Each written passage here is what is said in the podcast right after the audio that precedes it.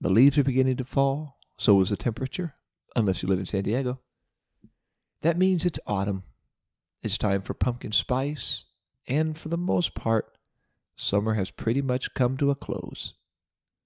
As I think back over the summer, I think about all of the youth camps and camp meeting services that dotted the summer's calendar.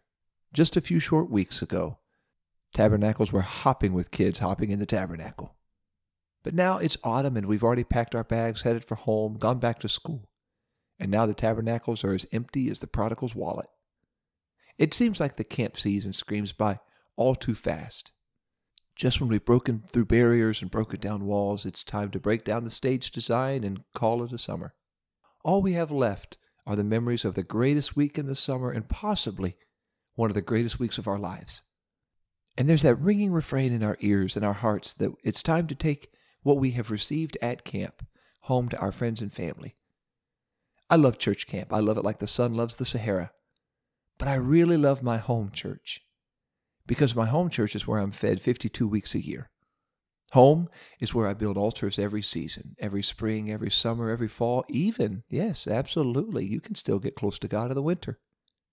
Victory, crisis, gain, loss, joy, sorrow, it's all there in my home church. Home is where my church family knows pretty much all about me and still loves me just the same.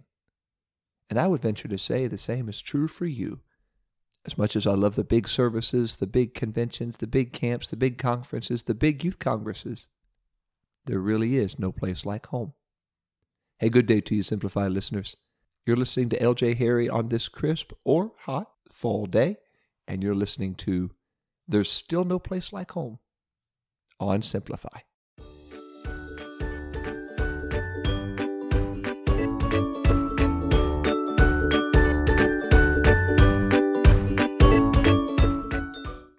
Home is where I worship with my church family, who know I can't sing, but they give me a microphone anyways and even let me lead worship from time to time.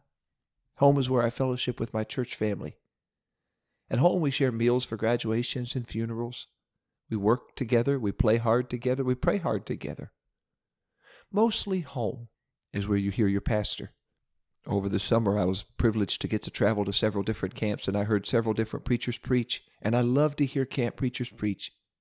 But when we turn out the lights and load up the 15 passenger vans, the man or woman of God in the pulpit when camp ended will be the same man or woman of God in the pulpit when camp began.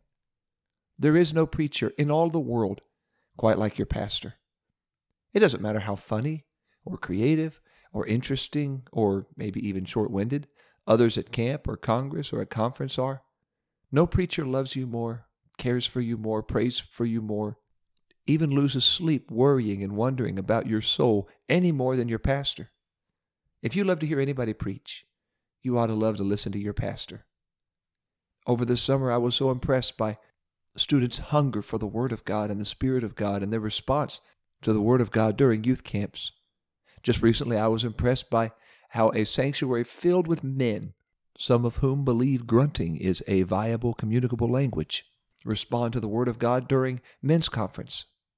And I know God is pleased with that, but I believe God is even more pleased when we respond with the same fervor and hunger to our pastor at home as we did to preachers at camp or a conference. If you stood during the preaching at camp, you really need to stand during the preaching at home. If you shouted Amen at camp, you ought to shock your pastor out of his shiny shoes and shout Amen at home. When you see your pastor step to the pulpit every Sunday, you ought to get excited because you are about to hear from heaven. We ought to get excited about Sundays every week, and not just the ones with ice cream topped with whipped cream. We ought to get excited about Sundays because that's when the people of God come to the house of God to hear the Word of God and feel the Spirit of God all together and bring our relationship with God we have been building during the week all together on the weekend, and we get to hear a fresh word from heaven for us. You may be going through the trial of your life, and God will lay your name on your pastor's heart so when he steps to the pulpit on Sunday, he may well be preaching a specific word from heaven for you. Which is why you can't afford to miss one single service unless you're sick or out of town. Don't miss church for a game, for a guy, for a girl, for a job, if you can help it, because your pastor may be preaching a word directly from God for you. And sometimes that message makes us excited. We do chin ups on the chandeliers and thank God for those times. Sometimes that message makes us bury our face in the carpet and repent because our life doesn't line up with the Word of God. Whether that message makes us shout or makes us shed tears, I say we say, keep preaching the Word, Pastor. Don't worry if it makes us feel good. Just preach the Word. Don't worry if we'll like it or if we're comfortable. I need you to preach me in the altar to help me get to heaven. Preach the Word, Pastor. When you're telling people who your favorite preacher is, you ought to say, My favorite preacher is my pastor. Because nobody will help you get right with God and make it to heaven any more than your pastor. There are times as we enter the fall and into the winter, I look with longing eyes back to the summer, and I wish I could go back to some of those midweek services in the middle of July or the middle of June and sit in the tabernacle and hear the music again and hear the messages at youth camp again. But those weeks have passed, and God in His wisdom knew they would. So He gave us all a gift. He gave us a gift in the fall and the summer and the winter and the spring. He gave us a home church complete with a church family to love us and a pastor to lead us. And take it from a guy who's hit the road and come back home. There is still no place like home. I'd like you to pray with me that God would give you the same love to hear the Word of God and worship with the people of God at home as you had over the course of the summer or at a special service or a camp meeting or a conference, and that you would have that same fervor and hunger that I would have it at home, just as we had abroad. Lord, I thank you for home. I thank you for a man of God, woman of God. I thank you for a pastor. Thank you for a preacher. Thank you for a church family. Thank you for people who love us and who care for us. Thank you for people you gave us to worship with every weekend, every midweek, all throughout the week. I thank you, Lord, for the church. I pray, give us the same fervor and hunger to hear and respond to preaching at home, to go to the altar like we did over the summer. Right now, I pray, Jesus, you would help us to hear from you at home, just as we heard from you over the course of the summer in those special services. I pray, God, you would set our pulpits aflame. I pray you would bless every pastor, Lord, to hear the word of God and be able to preach the word of God to us.